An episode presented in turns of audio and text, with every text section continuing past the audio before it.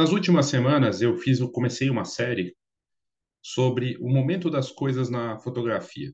Falei de retratos, dos fotógrafos, um pouco de tudo. E hoje não teria como não falar dos smartphones. Nos últimos 10 anos eles mudaram o ambiente, o mercado como a gente conhece. E a sofisticação deles, você que atua com esse mercado de imagem, seja fotógrafo, videomaker, qualquer área, você sabe o quanto o smartphone hoje faz a diferença. É um supercomputador no bolso. Foi a chegada do iPhone que revolucionou tudo e mudou a forma como a gente usa e se relaciona com eles. E aí eu queria trazer aqui para você, falando desse momento, porque assim, falar de capacidade de vídeo, que agora filma em 8K, que tem 5G, que não sei o que, não sei o que lá, isso aí a gente já sabe. Mas o que está vindo por aí, coisas que a gente nota de aceleração e o que vem para 2024 que já começa a se apresentar nesse meio de ano. Primeira coisa que eu queria mostrar para vocês são três matérias aqui que eu acho que indicam bem esse momento e para onde está apontando o futuro desse mercado.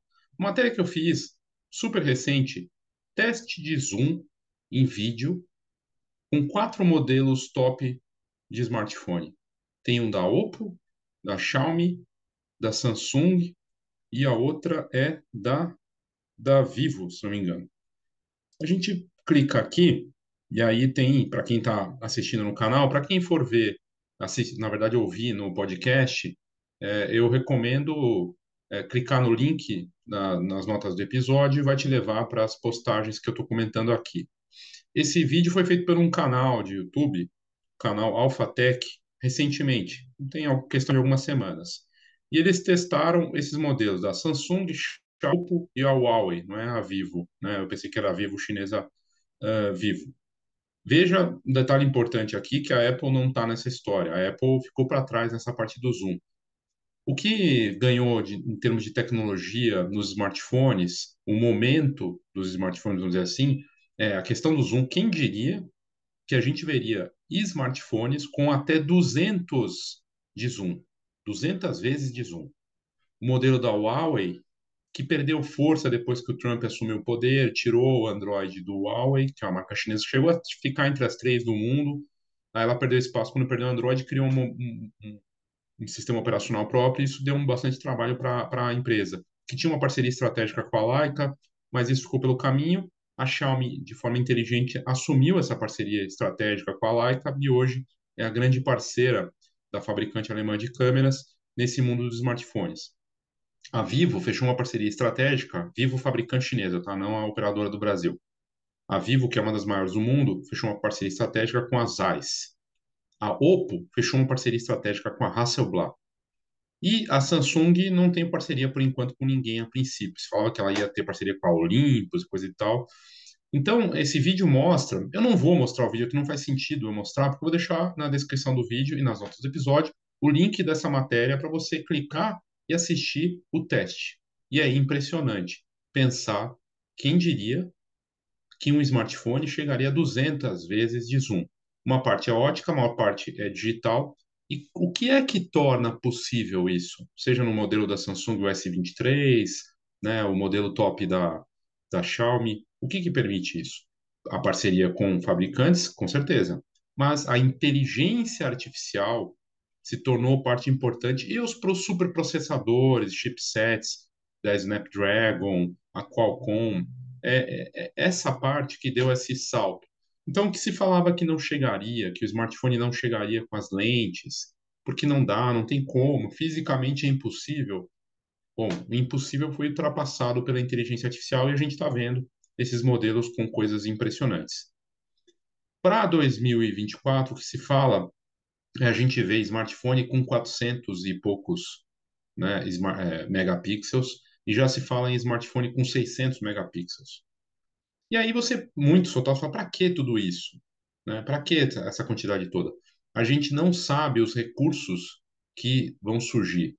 Questões de iluminação no escuro, é, a combinação da IA com processamento e essa capacidade toda de resolução, provavelmente tem uma série de coisas, combinação de fotos, e daí o motivo de precisar de tanta resolução.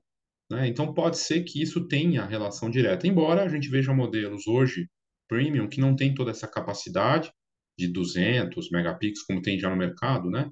Mas com um resultado excelente. Você pode imprimir uma foto gigantesca e não tem tudo isso de zoom, mas que fotografa assim em condições de escuridão e que consegue fazer vídeos com extrema qualidade.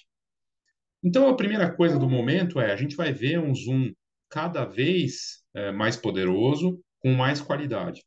Porque o zoom, quando chega em 200, obviamente ele não tem aquela qualidade toda, mas a tendência é que isso melhore. E o que vai ajudar é a combinação das parcerias estratégicas, do avanço dessas lentes, mas, sobretudo, da capacidade da inteligência artificial de suprir o que a tecnologia física, o hardware, não consegue.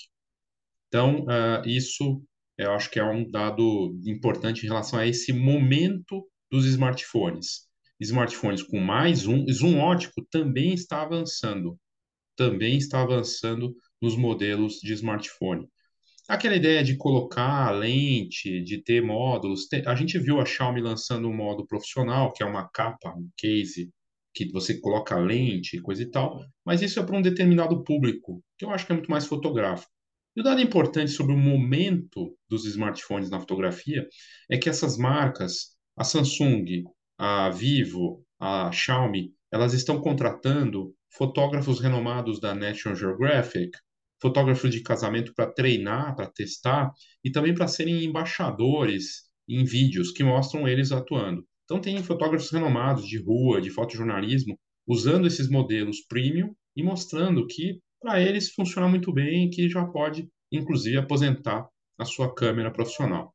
Saiu a notícia aí, né, da, da fabricante, das fabricantes com bons resultados, bons resultados de vendas na China de câmeras, e que estaria puxando os números, né? Mas não, não tem comparação, porque a, a, indústria de câmeras hoje, os grandes vendedores de câmeras do mundo são os fabricantes de smartphone, né? A gente está falando de, da casa de bilhões, e, e a tendência é, é cada vez mais, já é, na verdade, nicho, e vai encolher ainda mais esse mercado, a minha percepção, tá?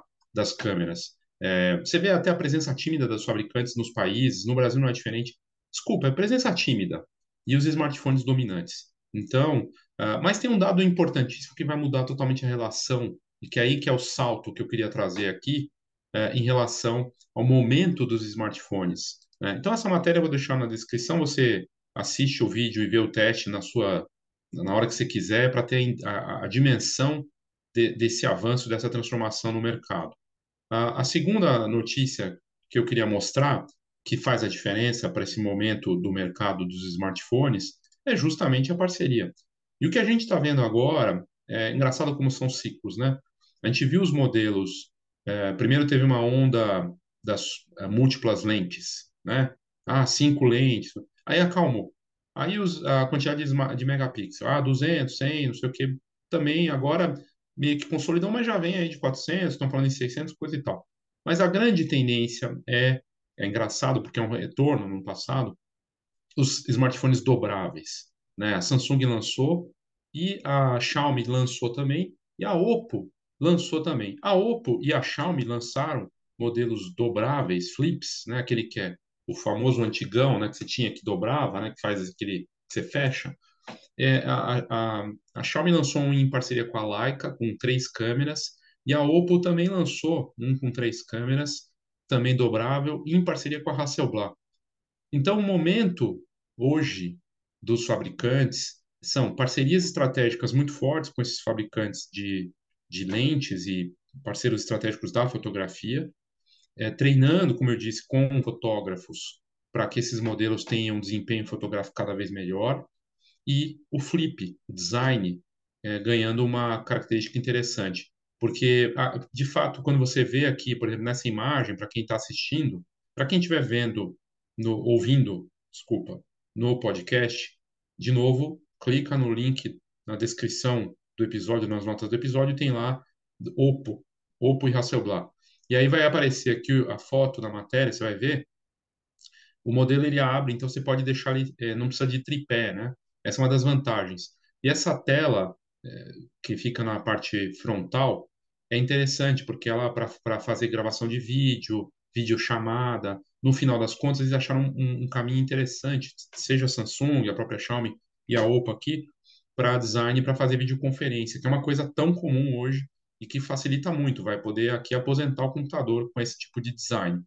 E para fazer selfie, então, nem se fala. E o mercado de influenciadores. No Brasil, o último número que eu tinha visto era entre 10 e 15 milhões. Meu, é muita coisa, né? De influenciador no país. Do pequenininho, né? Que nem eu, assim, um nano influenciador, até o cara que tem milhões de seguidores. Dado importante, tá? Falando de influenciador, só como curiosidade. Na fotografia a gente fala, nossa, ela tem milhares de seguidores, né? Os, influenciadores da fotografia. A verdade é que o influenciador da fotografia é mercadinho pequeno, né? Porque comparado com outros mercados, é, você vê com vários outros mercados, tem influenciador com milhões de seguidores. Na fotografia, eu não me recordo no Brasil de ter alguém que tem milhões de seguidores. Quando, quando muito tem, é, sei lá, meio milhão, ou chega perto de um milhão, não passa disso. E, e na média, é um, é, é, são, é um mercado menor, né? O mercado da fotografia é menor, mas é um mercado da influência é, que vai ser puxado, é, também vai ser é, beneficiar os smartphones e fabricantes, que trabalha com o quê? Com imagem. Então é muito puxado. Os smartphones são puxados pelos influenciadores, pelas pessoas que, que geram conteúdo. A gente usa direto, isso é importante. E, e essa ideia aqui do design da Hasselblad realmente é bem bacana. E por fim, para ir para finalmente encerrar aqui o momento dos smartphones na fotografia, eu podia aqui falar de dos vídeos, é, né, da parte. Eu não estou entrando em aplicativo, tá? Estou entrando no hardware e no que esses modelos têm. Essa notícia aqui, que passa para muita gente a passar despercebida, não passou por mim, porque a minha leitura é da transformação profunda que vem aí pro smartphone por conta da inteligência artificial.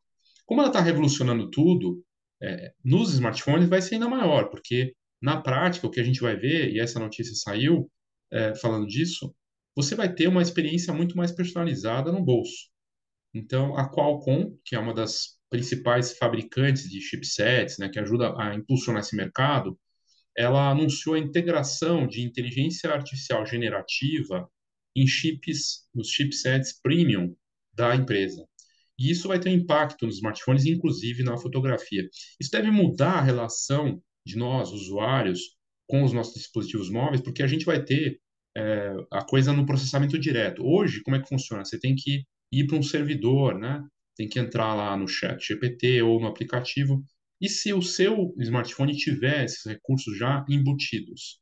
Então, a Qualcomm está preparando para integrar essa inteligência artificial generativa nesses premium, nesses chipsets premium para modelos super caros e, e, mais sofisticados de smartphone, mas a tendência é que isso vá depois sempre começa no topo e vai baixando. Antes ter 50 megapixels no smartphone era absurdo. Hoje qualquer smartphone tem isso. Então, a, da mesma forma, a inteligência artificial. E aí, o que acontece? Uh, na matéria que eu fiz aqui, a inteligência artificial generativa é considerada o santo grau da tecnologia e a verdadeira promessa que está entusiasmando a Qualcomm e outras, como a NVIDIA. A solução no dispositivo ela é não só vantajosa economicamente, mas esses modelos de aprendizado de máquina que estão se tornando cada vez mais complexos e caros, porque eles são e também caros porque estão sendo operados em, em servidores, a, a ideia da Qualcomm é que o próprio dispositivo, o smartphone, tem esse processamento necessário sem custo adicional.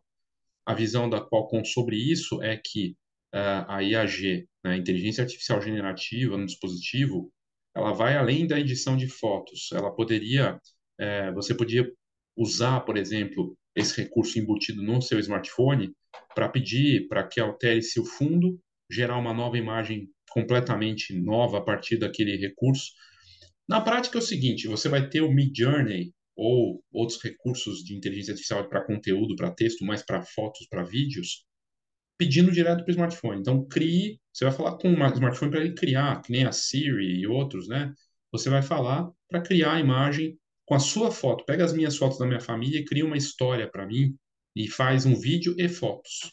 Eu preciso de 20 fotos mais um vídeo de 30 segundos. E ele vai lá e vai gerar. Então vai mudar a relação. E aí, o impacto disso para o fotógrafo profissional também vai ser sentido. Porque se hoje os, os usuários, consumidores finais, criam seus conteúdos e fotos, e isso já gerava um impacto para o fotógrafo, o que dizer quando é, uma pessoa for pedir, por exemplo, uh, pega todas as fotos daquela pasta da festa tal e cria uma história para mim completa, já des desenvolve aí um design para fazer um álbum, alguma coisa assim. Não é difícil imaginar que esses recursos vão impactar ainda mais para a categoria, para as memórias também. Isso quer dizer que o fotógrafo vai deixar de existir, vai deixar de ter o seu trabalho em várias áreas? Não. Né? Mas que vai ser impactado? Vai. Vai ter que se adaptar e se transformar? Vai. A marca vai ser importante, a experiência, a assinatura visual, o lado humano também, né? Dessa, dessa parte. É, tudo isso vai contar bastante. Curiosamente, isso é uma pesquisa falando é, que comprovou que as pessoas, os humanos, nós, preferimos comprar de artistas humanos do que de artistas IA. Ou seja, uma, já tem hoje coletivos de IA, que a arte é totalmente gerada pelo algoritmo e não tem humano participando. Já tem. E você tem um artista. Eles fizeram a pesquisa, mas daí eles fizeram um teste interessante. Eles pegaram obras aleatórias e as obras às vezes eram geradas por IA, 100%, sem, atua sem atuação humana nenhuma. Quando eles falavam que aquela obra gerada por IA era feita por humano, as pessoas eh, valorizavam mais e tinham interesse. Então há uma mudança clara aí e uma oportunidade para os fotógrafos e fotógrafos de todas as áreas de se colocarem como mais humanos e pensarem nisso de uma forma mais completa. Enfim, é, aqui fala-se muito disso, as pessoas poderiam criar assistentes virtuais, poderiam usar essas imagens das mais variadas formas. No artigo que eu vou deixar também na descrição do vídeo, nas notas do episódio do podcast, essa integração é, da IA generativa nos chips premium da Qualcomm é, podem ter um impacto significativo na fotografia. Na prática, permitiria que os usuários alterassem imagens, é, cons construíssem histórias, criassem coisas, experiências mais imersivas, enfim, é, tudo usando as próprias fotos que eles geraram ou é, criando fotos do zero.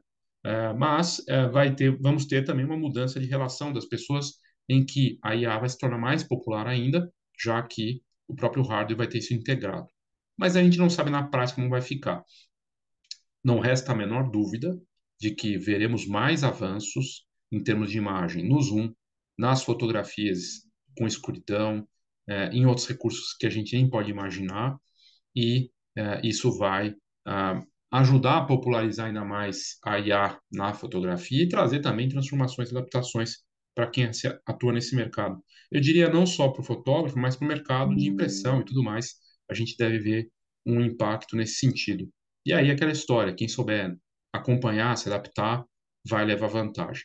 Encerro aqui dizendo, e está no fim dessa matéria, inclusive dessa última da IA nos smartphones, é, que o guia fotografia que eu criei com um olhar para dar aos fotógrafos interessados os primeiros passos com inteligência artificial na fotografia completou pouco mais de um mês e você pode adquiri-lo na descrição aqui desse episódio, na, tanto nas notas do episódio do podcast quanto no vídeo, tem lá o link para você adquirir o seu e saber mais desse produto aí que traz os primeiros passos, plataformas, questões éticas, usar para o marketing, uma série de coisas. Já está na segunda versão, diversos fotógrafos e fotógrafas estão adquirindo e você também pode adquirir e dar seus primeiros passos com essa tecnologia revolucionária.